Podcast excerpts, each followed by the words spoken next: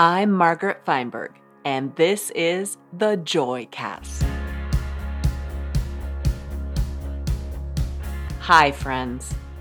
Today begins my absolute favorite day of the entire church calendar Ash Wednesday and the beginning of Lent. Now, I didn't grow up in an Anglican church. And so for me, like some of you, Lent was not something we talked about or really even participated in. I remembered seeing friends in school with soot on their foreheads in the shape of a cross, uh, the symbol that they'd been to a church service. But honestly, that's all I knew. And then there were these conversations that would spring up in the spring, usually, about what people were going to give up for Lent. And some sacrificed technological tools like Facebook, Twitter, or texting, or the gram. Others gave up temptations like sugar, chocolate, caffeine, soda, or even fast food. And still others committed to shrinking their carbon footprint by riding their bike more or nudging the thermostat two degrees lowered.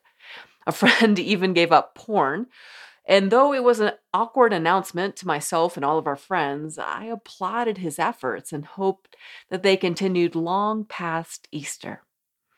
Well, a number of years ago, I had just a string of people in my life who shared about the difference that Lent had made in their spiritual lives, and I knew I needed to find out more. And so, what I did is I began studying Lent's vibrant heritage I read about the long-time connection with the Orthodox and Catholic churches, as well as newfound friendships among Mennonites and Baptists. I discovered the roots of Lent, which in Latin means quadra quadragesima, and I'm sure I butchered that and turned it into a little bit of Spanish meets Italian. But in Latin, the root word means 40th, and it's based on the 40 days that Jesus spent in the desert before his few brief years of earthly ministry. In the Middle Ages, Lent became known for a German root word meaning spring or long, and it's reflective of the spring days that are constantly growing in length. Well, about 10 years ago, I actually began engaging in Lent. In that first year, I just prayed and I said, Lord, what do I do with this time? What do I do with this 40 days in order to prepare my heart and my mind for the resurrection of you? And I felt this rather overwhelming sense that God was asking me to give up something rather strange for Lent, and that was prayer. Now, at first, I resisted the impulse. I mean, why would God ask me to give up prayer? What scripture instructs us to pray less. I mean, the Bible implores us to pray in every situation, to never stop praying. And so, with Ash Wednesday just a few days away, I began asking the Lord, what, what did he mean by this idea of giving up prayer for Lent? My sense was that God didn't want me to give up all prayer, but to give up lengthy prayers. And so, for 40 days, I committed to simply pray three word prayers. I know it all sounds a little counterintuitive, and this spiritual discipline, it was so much more difficult than I had imagined. Because you see, I could no longer offer just rambling run on sentences to God. I had to think about them, pause, consider the exact words I was saying. For instance, I could no longer thank God for this morning because, well, that took five words. And so the concept need to be summed up in three. And so I would say, instead of thanks God for this morning, I would pray, thanks for today. And this elementary shift in verbiage, it began to cause me to trim a word here, rephrase something there, a switcheroo of words over there, and, and every word, every syllable demanded this intentionality and this mindfulness.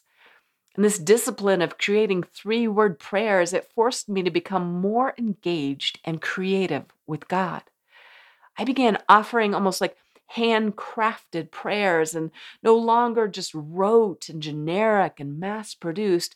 The prayers felt almost artisanal, handed up with tender care to God.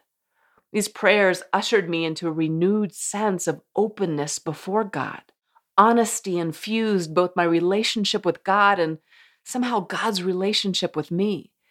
And as our relationship became more close and genuine, it was like my dependence on God increased. And throughout Lent, three word prayers felt more like I was praying with almost like one hand and foot tied behind my back. I was hobbling, worming my way forward, but every movement reminded me that I wasn't moving on my own. With every single syllable, I needed God. That year taught me that when it comes to Lent, the question, my friends, it is not what are you going to give up for Lent? as much as it is who are you going to lay hold of through Lent? And the answer is Christ. Well, in 2013, I once again prayed about what to do for Lent, and I felt compelled to do the most crazy thing, as if giving up long prayers wasn't crazy enough.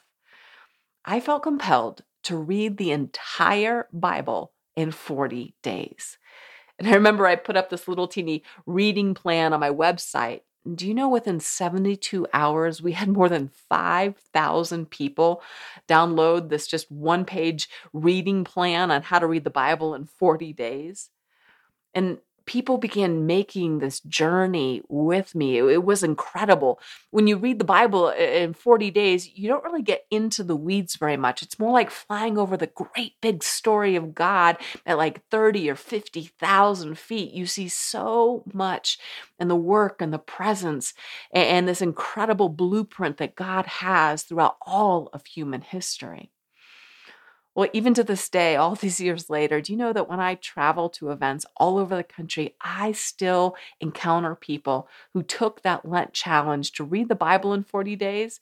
And I hear stories of how it changed their life. Many, many had never read through the entire Bible in their lives ever before. Well, that next year, we started to shift it down a little bit and get a little bit closer to the text. And that next year, I remember we took 40 days and, and again put up a reading guide. And in 40 days, we read the entire New Testament. And then the next year, we zeroed in a little bit more. And in 40 days, we read the Gospels. And the next year, 40 days, we read Luke Acts and dove into the birth of the church. And each year that we have done this, we have had tens of thousands of people all around the world join in. And so this year, I'm excited that we are going to spend 40 days in a rather small book of the Bible. One that, if you listen to an audio, it probably will take you less than 20 minutes to go through the whole thing. And that book is James. Now, I've put together a 40 day reading guide and devotional companion that you can find at the margaretfeinbergstore.com. And it's called Beautiful Life 40 days in the book of James. And it raises the question for all of us what would it look like for you to live a beautiful life? You see, Leif and I, we have wrestled with this question for a number of years. Since we've been married, we, we have just made this commitment and we try to live in such a way that we truly love the people in our lives. But there's another aspect of this. We want to live lives that are sustainable. In other words, when it comes to ministry, we think about what we need to do now so we can keep doing what we're doing in 20 years. And sometimes asking this question, it causes us to cut back on particular activities or engage in new ones. But keeping this question at the forefront of our lives helps shape the way that we live. In James chapter 3 verse 13, James asks the question, Who is wise and understanding among you? Let them show it by their good life, by deeds done in the humility that comes from wisdom. Think about that question. Who is wise and understanding among you? Now, the first person to come to mind may be the wealthiest or the most successful or the most powerful person you know. Maybe it's the person who has the most YouTube followers or that really brand new fancy car or the most well behaved kids. Or maybe it's the person who in your life has that perfect picture perfect Instagram feed. Well, when James asks this question, those are not necessarily the people who James is highlighting. He's not looking for money or status or accomplishment or fame. Rather, he says, let them show it by their good life. In other words, those who are wise and understanding, they will show it by their good life. And here's what's interesting the Greek word, kalos, it means good, but it implies beautiful, handsome, and admirable. It emphasizes this appearance, and it can be translated to say, let them show it by their beautiful life. What are the characteristics of a beautiful life? James once again zeroes in on a word that appears a dozen times in James chapter 2, 14 through 16. And that word is deeds. Now, his concern isn't just about our deeds, but the attitude with which we do them. They are meant to be done in humility and rooted in wisdom. And so, what does it look like for us to root our actions in humility? Well, I think it means not being overly impressed with a sense of one's accomplishments or self importance. Means responding with gentleness instead of trying to claim power or position over others. And it means walking in the security that you are wholly loved by God. Now, let's be honest, it is so much easier to root our deeds in humility and wisdom when life is easy, when everything seems to be going our way but when stress and fear and anxiety and loss and pain overwhelm us, it can become a whole lot more challenging. Those moments when your needs are not met, when your trust is betrayed, when your valuables are stolen, when your rights are violated, when your will is crossed, when your dignity is stripped away. And yet, that is the exact time that wisdom and understanding that Christ gives that it is most needed. And that is when you and I, we have the opportunities to live our most beautiful lives, the ones that reflect the radiance of Christ to the world around us. And so, what you're going to find in the book of James over the next 40 days, my friends, it is so practical. And you know that if you have been listening to the Joycast, that I love me some practical. And whenever I encounter it, I like to give it a big, wet, sloppy kiss on the face. Why? Because I think sometimes when people talk about faith, it's so easy to, to talk about it in ambiguous, confusing, or kind of that way that feels so pie in the sky kind of ideas. The kind that, that think make us think, man, that's a great teaching, but I have no idea what to do next. And if you've ever felt this way, like I do, well, you are going to fall in love with the book of James. Because this, friends, this is a book where the theology is expressed in the most practical terms. The writing overflows with just doable and down to earth teaching on what it looks like for you and I to be a follower of Jesus every day. He writes so that you and I, that we're going to live out our faith, that you and I, we are going to become fully mature believers. And to accomplish this purpose, he laces his letter with all these kinds of little golden treasures of wisdom, much like the book of Proverbs. And so today, let's just look at just that first reading really quick in James. And it's simply James chapter 1, verse 1. And it says this James, a servant of God and of the Lord Jesus Christ, to the 12 tribes scattered among the nations. Greetings. Now, the opening of the book of James is so powerful. Why? Because James begins by identifying himself with something that's outside his day job or his geography or even his family name. He reveals himself as a servant of God and of the Lord Jesus Christ.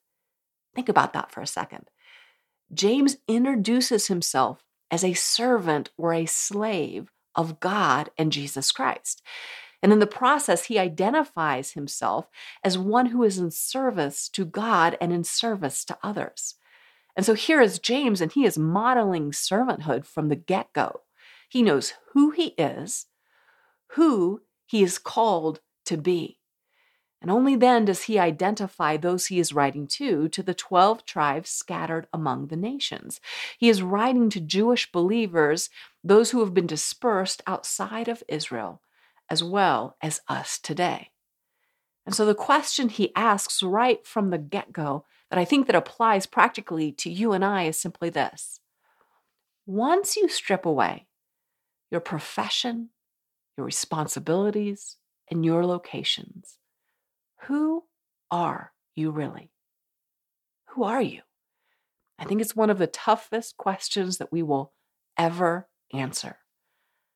And in what ways are you a servant of God and the Lord Jesus Christ? In what ways are you still struggling to become that?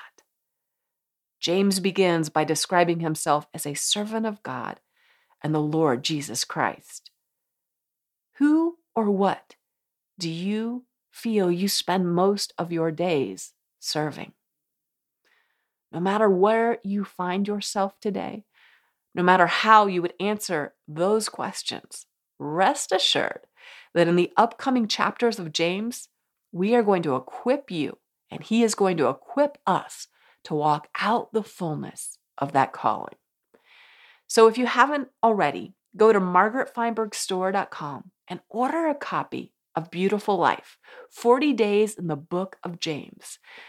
And in the upcoming episodes, we are going to continue this deep dive into the book of James and discover what it means to live a beautiful life together. Did you know I have some incredible free gifts just for you? Some of you know that in Taste and See, Discovering God Among Butchers, Bakers, and Fresh Food Makers, both the book and the Bible study, I took a culinary journey through the Bible. I descended 410 feet into a salt mine, plucked figs in California, baked bread at Yale University, brought in an olive harvest in Croatia, and graduated from a Steakology 101 course from a butcher who calls himself the meat apostle. With each person, I asked, How do you read these passages, not as theologians, but in light of what you do every day? And their answers changed the way I read the Bible forever and the way I approach every meal. Now, if you have purchased either the book or the Bible study for Taste and See, you can claim your incredible free gifts at tasteandseebook.com. These include memorable meal conversation starters, which will remove the awkward from every table you find yourself at. Beautiful recipe cards, fresh recipes, and more. Again, go to tasteandseebook.com, and if for some reason you don't have your receipt number, simply enter the word Joycast instead, and we'll get those downloadable gifts sent to you.